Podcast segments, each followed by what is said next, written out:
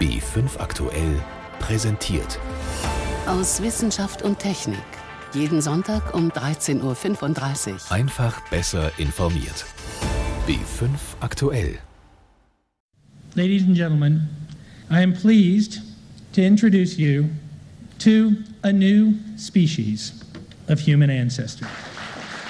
Applaus für eine neu entdeckte Menschenart, den Homo naledi. Er wurde am Donnerstag in Südafrika vorgestellt. Mehr dazu später. Außerdem fragen wir, ist Alzheimer-Demenz ansteckend? Wir sprechen über ein riesiges Steinmonument, das Stonehenge in den Schatten stellt, erinnern daran, wie Naturschutzgebiete zum Tafelsilber der deutschen Einheit geworden sind, und wir stellen Fische vor, die sozusagen unter Strom stehen. Im Studio ist David Globig.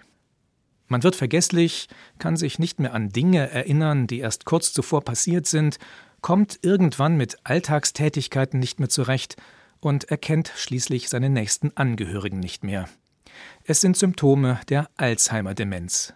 Diese Krankheit ist einer der großen Schrecken des Alters. Was die Ursachen von Alzheimer angeht, da ist vieles noch unklar. Doch britische Forscher haben diese Woche für Schlagzeilen gesorgt mit der Meldung, dass man sich unter bestimmten Umständen mit Alzheimer anstecken kann. Einzelheiten von Moritz Pompel.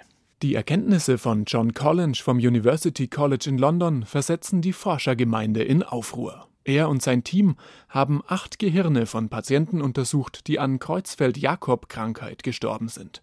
Also an der Erkrankung, die vermutlich auch durch BSE-Rinder auf den Menschen übertragen wurde. Bei ihr dringen falsch gefaltete Eiweiße, sogenannte Prionen, bis ins Gehirn vor und zerstören die Nervenzellen. Abgesehen von den typischen Löchern im Gehirn, die dadurch entstehen, entdeckte John Collins aber noch etwas anderes. Sehr zu unserer Überraschung haben wir in vier der acht Gehirne starke Ansammlungen an Eiweißen gefunden, wie sie für Alzheimer typisch sind. Und zwar sogenannte Beta-Amyloide. Auch in zwei weiteren Gehirnen steckten diese Beta-Amyloide, wenn auch nicht ganz so geballt. Das Erstaunliche daran, alle acht Patienten hatten in ihrer Kindheit Wachstumshormone in den Muskel gespritzt bekommen, und zwar Hormone aus Leichengehirnen. Vor 1985 war das die einzige Möglichkeit, an sie ranzukommen. Erst danach gab es ein künstliches Präparat. Über 30.000 Kinder wurden weltweit mit dem Leichenhormon behandelt, bis die Ärzte feststellten, dass viele von ihnen an Kreuzfeld-Jakob erkrankten, und zwar insgesamt rund 450, vor allem in Frankreich, England und den USA. Jetzt steht plötzlich der Verdacht im Raum, dass einige der Kinder nicht nur Kreuzfeld-Jakob bekommen haben, sondern zusätzlich Alzheimer-Eiweiße, weil die Leichenhormone verunreinigt waren. Es könnte also auch eine ansteckende Form von Alzheimer geben, bei der du die Eiweiße aufgrund eines medizinischen Unfalls bekommst. Und nicht nur die Form von Alzheimer, die zufällig entsteht oder die mit den Genen zu tun hat. Wie viele der über 30.000 behandelten Kinder sich mit Alzheimer angesteckt haben könnten, ist völlig unklar. John Collins will keine Panik verbreiten, aber gleichzeitig hat seine Klinik eigens eine Hotline für besorgte Patienten eingerichtet. Und er sagt, die Alzheimer-Eiweiße könnten rein theoretisch auch bei Bluttransfusionen übertragen werden und sogar über OP-Besteck. Denn sie gelten als extrem hitzestabil und sind selbst mit vielen Desinfektionsmitteln nicht kaputt zu kriegen.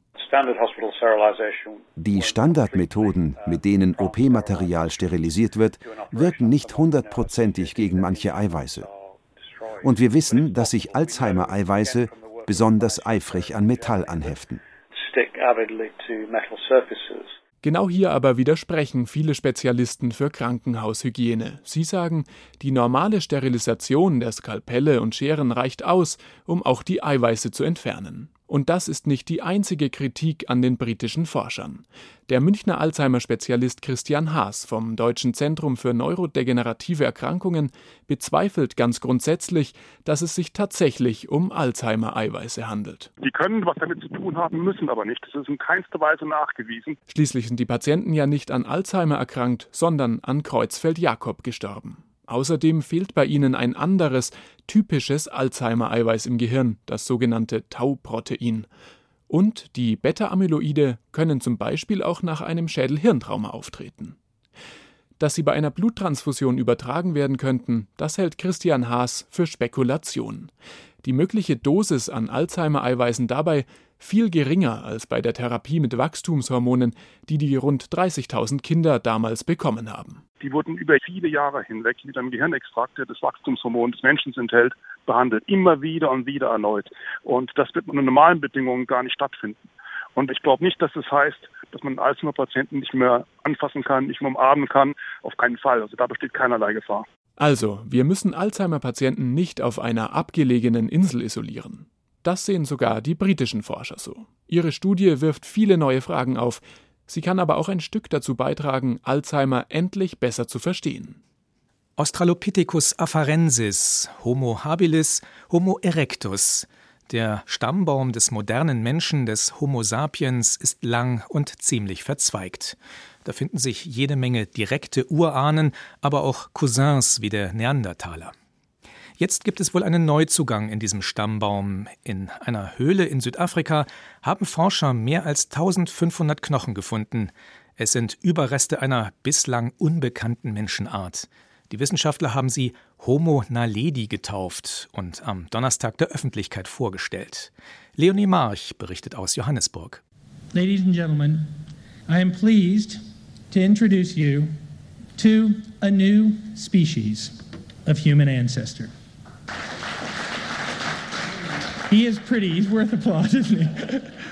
Er hat einen Applaus verdient, dieser bislang unbekannte menschliche Vorfahre. Ein hübscher Kerl, scherzt Lee Burger voller Stolz. Für den Paläoanthropologie-Professor der südafrikanischen Witwatersrand-Universität und sein internationales Team ist dieser Fund die Krönung jahrelanger Forschung. A species that we have called Homo naledi. Wir haben ihn Homo naledi genannt. Naledi bedeutet Stern. Das ist eine Hommage an das Höhlensystem Rising Star nördlich von Johannesburg, in dem wir diese frühmenschlichen Überreste entdeckt haben. Es ist die größte Ansammlung derartiger Fossilien, die je in Afrika gefunden wurden, darunter mehr als 15 Individuen unterschiedlichen Alters. Frauen und Männer, Kinder und Alte, nach ersten Schätzungen über zweieinhalb Millionen Jahre alt. Das genaue Alter muss jedoch noch bestimmt werden. Bürger will unter anderem DNA-Proben nehmen.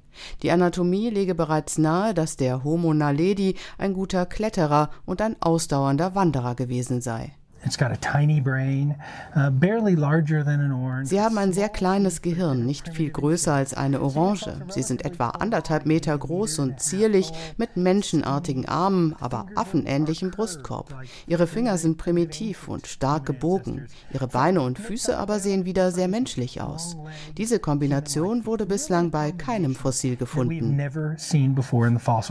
Berger ist deshalb überzeugt, er hat eine neue frühe Menschenart gefunden. Eine Sensation sei auch der Fundort selbst. Die Fossilien des Homo naledi wurden in einem schwer zugänglichen Höhlensystem in der Region gefunden, die als Wiege der Menschheit bekannt ist, in einer Art Grabkammer 40 Meter unter der Erde. Wir sind zu dem Schluss gekommen, dass diese menschlichen Urahnen ihre Toten bestattet haben. Sie haben sie absichtlich an diesen Ort gebracht. Bisher war man davon ausgegangen, dass dies nur wir Menschen tun, dass uns dieses Verhalten kennzeichnet. Aber nun wissen wir, dass das nicht so ist. Sein Teamkollege, der amerikanische Anthropologe John Hawkes, drückt sich etwas vorsichtiger aus. Die Rätsel, die dieser bedeutende Fund aufgebe, würden Wissenschaftler wohl noch jahrzehntelang beschäftigen. Schon jetzt gibt es Skeptiker. Die These von einem frühmenschlichen Bestattungsritual könne noch nicht belegt werden. Ohne eine genaue Altersangabe sei es außerdem verfrüht, von einer neuen Art zu sprechen, zitiert der britische Guardian Anthropologen aus den USA und der Schweiz. Bei den Fossilien handele es sich eventuell nur um eine Unterart des bereits bekannten Homo erectus. Doch diese kritischen Stimmen können die Feierstimmung in Südafrika nicht trüben. Der Stammbaum des Menschen wird immer größer. Leonie March über den Homo naledi. Wir bleiben bei spektakulären Funden rund um unsere Vorfahren. Die haben in der Jungsteinzeit, also vor über 4000 Jahren, im Südwesten von England ein riesiges Bauwerk errichtet, Stonehenge. Welche Funktion die Steinkreise hatten, ist bis heute unklar. Nur drei Kilometer von Stonehenge entfernt stehen die Forscher nun vor einem noch größeren Rätsel. Sie haben dort eine weitere steinzeitliche Anlage gefunden, halbkreisförmig und noch viel größer. Sie bezeichnen sie deshalb schon als Superhenge. Mein Kollege Stefan Geier hat darüber mit dem Archäologen Wolfgang Neubauer gesprochen. Er ist Direktor des Ludwig-Boltzmann-Instituts in Wien und war an der spektakulären Entdeckung beteiligt. Die Frage an ihn: Wie sind die Forscher überhaupt auf die Steinstrukturen gestoßen? Wir haben in unserem Projekt mehr oder weniger uns das Ziel gesetzt, ein Gebiet von über 20 Quadratkilometer detailliert zu untersuchen. 12 Quadratkilometer davon konnten wir messen mit unseren Magnetometern und Bodenradarsystemen, quasi den Untergrund mhm. durchleuchten, mhm. um darin alles, was sich in den Jahrtausenden rund um Stonehenge abgespielt hat, wieder sichtbar zu machen. Ist das jetzt auch die Antwort auf die Frage, warum man eigentlich diese neuen Steine nicht schon länger entdeckt hat, dass man erst in den Untergrund schauen musste, um die zu finden? Man muss tatsächlich in den Untergrund schauen, weil Darrington Walls, da wo wir das gefunden haben, dieses Superhenge ist ein großes Grabenwerk mit einem außenliegenden Wall. Mhm. Und unter dieser Wallaufschüttung haben wir die Spuren dieses viel älteren Monuments gefunden. Eine ungefähr 800 Meter lange C-förmig gebogene Steinreihe mit Monolithen. Die, die noch drin liegen, die längsten sind viereinhalb Meter lang, ein, eineinhalb Meter breit und ein Meter dick. Also ein Monument, das wirklich in dieser Landschaft einzigartig ist und das auch in ganz Großbritannien in der Form einzigartig ist. Sie haben es gesagt, man kann da nicht einfach graben, um diese Steine zu finden. Sie sind da rumgefahren mit einer Maschine. Es ist so ein bisschen eine Mischung zwischen Rasenmäher und Mondroboter. Ja, so schaut es durchaus aus, nur die Preisklasse ist eine andere. In diesen Boxen, wo normalerweise vorne ein Mähwerk ist, sind bei uns hoch genaue Radarantennen eingebaut, die den Untergrund mit einer Auflösung von 4 mal 8 und 2 cm in die Tiefe wirklich auf allen Details durchleuchten können. Diese Daten bringen wir dann in unsere Computersysteme und können quasi so ähnlich wie der Arzt bei einer Ultraschalluntersuchung, bei einer 3D-Ultraschalluntersuchung an einem Kleinkind oder an einem Embryo diesen Untergrund sichtbar machen und diese ganzen Veränderungen, die die Menschen dort hinterlassen haben, nach Jahrtausenden wieder erkunden. Quasi eine virtuelle Grabung durchführen. Es ist tausende Jahre her, Herr Neubauer. Trotzdem lassen Sie uns versuchen, mal diesen Ort ein bisschen lebendig werden zu lassen. Was glauben Sie, was ist dort vor ein paar tausend Jahren abgelaufen? Also es waren dort sicher größere Partys, als sie heute sind. Und was dort ganz besonders ist, ist, dass es extrem viele Schweineknochen gibt. Das sind äh, Speisereste auf jeden Fall. Man hat diese vielleicht sogar rituell gejagt. Also es gibt auch sehr viele Pfeilspitzen. Es gibt Hausgrundrisse, die sehr klein sind, so dass man davon ausgehen kann, dass hier zu bestimmten Zeiten Leute zusammengekommen sind und vielleicht in Form von verschiedenen Ritualen eben auch wirklich große Feste gefeiert haben. Jetzt gibt es viele Mythen und wie Sie sagen, auch viele Fragen, die sich um dieses Areal ranken. Herr Neubauer, werden wir jemals wissen, detailliert, was dort abgelaufen ist? Ich glaube nicht, dass wir jemals zu dem Punkt kommen, dass wir sagen können, wir wissen jetzt alles. Was wir jetzt aber sicher mit unserem Projekt erreicht haben, ist, dass wir dadurch, dass wir die gesamte Landschaft mehr oder weniger untersucht haben, ein neues Bild zeichnen können von Stonehenge im Zusammenhang mit all den verschiedenen Monumenten, die es in der Landschaft gibt. Und das werden wir auch versuchen, nächstes Jahr der Öffentlichkeit zu präsentieren im Rahmen einer großen Ausstellung im Mammutsmuseum in Mistelbach, mhm. nördlich von Wien, wo die Halle so hoch ist, dass wir von den großen Steinen von Stonehenge selbst, das wir gescannt haben, Kopien in die Halle stellen können, um sie in Verbindung zu setzen mit ihrer Landschaft. Eine weitere riesige Steinzeitanlage in der Nähe von Stonehenge. Stefan Geier hat darüber mit dem Archäologen Wolfgang Neubauer gesprochen. Sie hören B5 am Sonntag aus Wissenschaft und Technik mit David Globig. Beim Thema Naturschutz tun wir uns in Deutschland manchmal recht schwer. Erst vor wenigen Wochen hat die Regierung von Oberfranken zum Beispiel ein knapp 800 Hektar großes Naturschutzgebiet im Steigerwald wieder aufgehoben. Da wünscht sich wohl so mancher Umweltaktivist vergangene Zeiten zurück, oder genauer gesagt, einen ganz bestimmten Tag. Gestern vor 25 Jahren fiel die Entscheidung über eine Mitgift der besonderen Art, die die DDR in die Wiedervereinigung eingebracht hat. Renate L. erinnert daran. Wenn in Deutschland ein Naturschutzgebiet oder gar ein Nationalpark ausgewiesen wird, dauert das von der Idee über etliche Gutachten und langwierige Verhandlungen normalerweise viele Jahre. Der Biologe und Agrarwissenschaftler Michael Suckow bekommt im Januar 1990 in der damaligen DDR den Auftrag, ein Konzept für eine ganze Reihe solcher Schutzgebiete zu entwickeln. Und schon neun Monate später, am 12. September 1990, ist es dann soweit. Die letzte Sitzung des letzten Ministerrats der DDR, der letzte Tagesordnungspunkt, also eine ungeheure Fügung. Dieser letzte Tagesordnungspunkt, das ist die Ausweisung von fünf Nationalparken, drei Naturparken und sechs Biosphärenreservaten. Der damalige Umweltminister Klaus Töpfer nennt sie das Tafelsilber der deutschen Einheit. Michael Suckow ist in der letzten, der einzigen aus freien Wahlen hervorgegangenen DDR-Regierung stellvertretender Umweltminister. Und er nutzt die Gunst der Stunde, wie er vor ein paar Monaten in einem Interview für Bayern 2 erzählt. Es war eine Zeit mit relativ großen persönlichen Freiheiten. Das alte System war zu Ende, das neue war im Entstehen und da hatten wir dann kurze Zeit in der Regierung die Möglichkeit, die großen ja, Truppenübungsplätze, Staatsjachtgebiete, Grenzsicherungsräume und das waren über 10 Prozent der gewesenen DDR, diese privilegierten Landschaften in ja, Nationalparke, Biosphärenreservate zu führen. Wie das Grüne Band, eine Kette von Schutzgebieten auf dem ehemaligen Todesstreifen und eben die 14 Großschutzgebiete, die in der letzten Kabinettssitzung beschlossen wurden. Sie sind bis heute von herausragender ökologischer Bedeutung, sagt Beate Jessel, die Präsidentin des Bundesamts für Naturschutz. Denn die Gebiete waren dünn besiedelt und praktisch unbeeinflusst von moderner Land- oder Forstwirtschaft. Und dieser Zustand konnte erhalten werden. Das Biosphärenreservat Schorfheide-Korin ist zum Beispiel das bedeutendste Brutgebiet des Kranichs in ganz Deutschland. Hier kommen deutschlandweit die meisten Libellenarten vor. Oder die Oberlausitzer Heide- und Teichlandschaft und der Müritz-Nationalpark. Das sind die Regionen mit den größten Seeadlerdichten in Deutschland. Das sind schon sehr eindrucksvolle Erlebnisse, die auch viele Menschen anziehen. Gerade diese Landschaftseindrücke, großräumig, dünn besiedelte und wild erscheinende Landschaften, das war für viele Menschen doch etwas Neues. Und das hat natürlich auch die Wildnisdiskussion und damit auch die Nationalparkdiskussion in den alten Bundesländern maßgeblich befördert. In der alten Bundesrepublik gab es vor 1990 nur ganze vier Nationalparke. Heute sind es 16.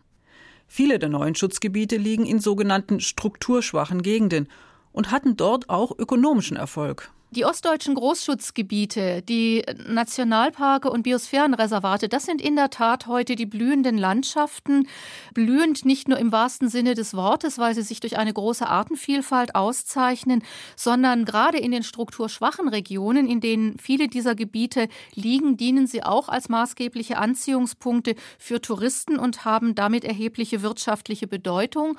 Das hilft der regionalen Wirtschaft. Es kann aber auch dazu genutzt werden, die Besucher Besucher gezielt für die Aspekte des Naturschutzes zu sensibilisieren und sie an die Erfahrung von Natur heranzuführen. Erfahrungen, die ihnen entgangen wären, hätte die letzte DDR-Regierung nicht buchstäblich in letzter Minute auf einen Rutsch 14 Schutzgebiete beschlossen.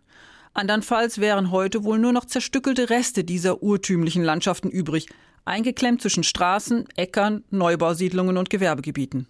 Das Tafelsilber der deutschen Einheit, ein Glücksfall für den Naturschutz, Renate L. berichtete. Wenn wir sagen, jemand steht unter Strom, dann meinen wir damit, dass er unruhig ist und gestresst. Unter Strom stehen, das können aber auch einige Fischarten. Nur bedeutet das bei ihnen etwas ganz anderes. Was, das hat sich Nicola Wettmarshausen zeigen lassen. Dieses Geräusch entsteht, wenn ich zwei dünne Kupferdrähte in ein Aquarium halte. Ich bin hier an der Uni Tübingen in einem ganz normalen Raum. Vor mir ist ein Aquarium, das ist ziemlich nüchtern gehalten, da ist nur eine Plastikröhre drin und ein, ich würde sagen, ein unscheinbarer Fisch. Jan Bender steht neben mir, er ist hier Professor für Neurobiologie und ich frage mich, warum das so summt, wenn ich die Kupferdrähte da reinhalte. Ist das der Fisch? Macht der Fisch das? Also wir haben hier einen Weißstirn-Messerfisch aus Südamerika. Und das ist ein sogenannter schwachelektrischer Fisch. Der hat ein elektrisches Organ in seinem Schwanzbereich und mit dem erzeugt er ein schwaches elektrisches Feld. Dieses Feld wechselt tausendmal ungefähr in der Sekunde seine Polarität und dadurch entsteht dann dieses Feld und das können wir mit über den Verstärker aufnehmen und auf einen Lautsprecher geben und dann hören wir dies als Ton. Macht er das immer oder macht er das jetzt nur, weil wir hier stehen oder wie? Dieser Messerfisch, der macht es sein ganzes Leben. Also ein paar Tage nachdem er aus dem Ei geschlüpft ist, fängt das elektrische Organ an, elektrische Felder zu produzieren und dann ist es die ganze Zeit an. Der benutzt es dazu, um seine Umgebung wahrzunehmen. Also er sendet diese elektrischen Felder aus und hat dann auf seiner ganzen Körperoberfläche äh, Rezeptororgane, mit denen er die Feldstärken wieder messen kann.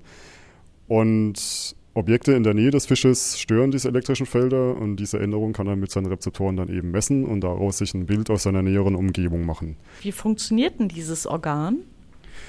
Das sind umgewandelte Muskelzellen. Jede Muskelzelle kann kleine Spannungen erzeugen die dann nachher aber in eine Bewegung umgewandelt wird. Und bei diesen elektrischen Fischen können die sich nicht mehr bewegen, aber diese Spannungserzeugung existiert immer noch. Wie stark ist denn der Strom, der durch diesen Messerfisch ausgesendet wird? Also wir messen das typischerweise als Spannung, indem wir die Spannung zwischen zwei Elektroden messen und da sind wir dann im Bereich von wenigen Millivolt, vielleicht auch mal 10 Millivolt. Das sind also extrem schwache Potenziale, um die es da geht. Das spürt man nicht, oder? Ich probiere mal. Jetzt halte ich mal meinen Finger rein. Nee, ich spüre nichts. So, jetzt tun wir den Elefantenrüsselfisch in das Becken rein. Und dann kriegt er wieder seine Plastikröhre als Versteck, wo die immer sich gerne tagsüber aufhalten.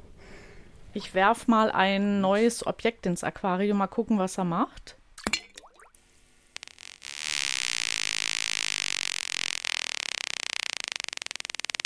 Das ist der Elefantenrüsselfisch aus Afrika. Das ist ein sogenannter Knatterer.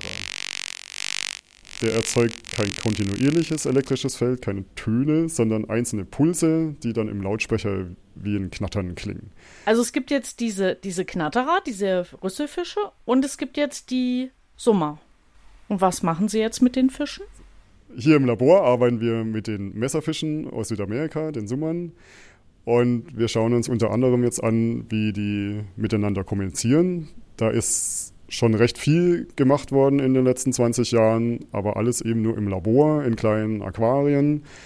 Da hat man schon sehr viel rausgefunden über die verschiedenen Signale, die die benutzen, um miteinander zu kommunizieren. Aber was die da wirklich mitmachen und wie die das wirklich einsetzen in ihrem echten Leben, äh, ist eigentlich überhaupt noch nicht bekannt. Und deswegen haben wir jetzt eine Studie gemacht, indem wir vor Ort im Freiland, im Dschungel von Südamerika eben schauen, wie die sich dort verhalten und wie die miteinander kommunizieren.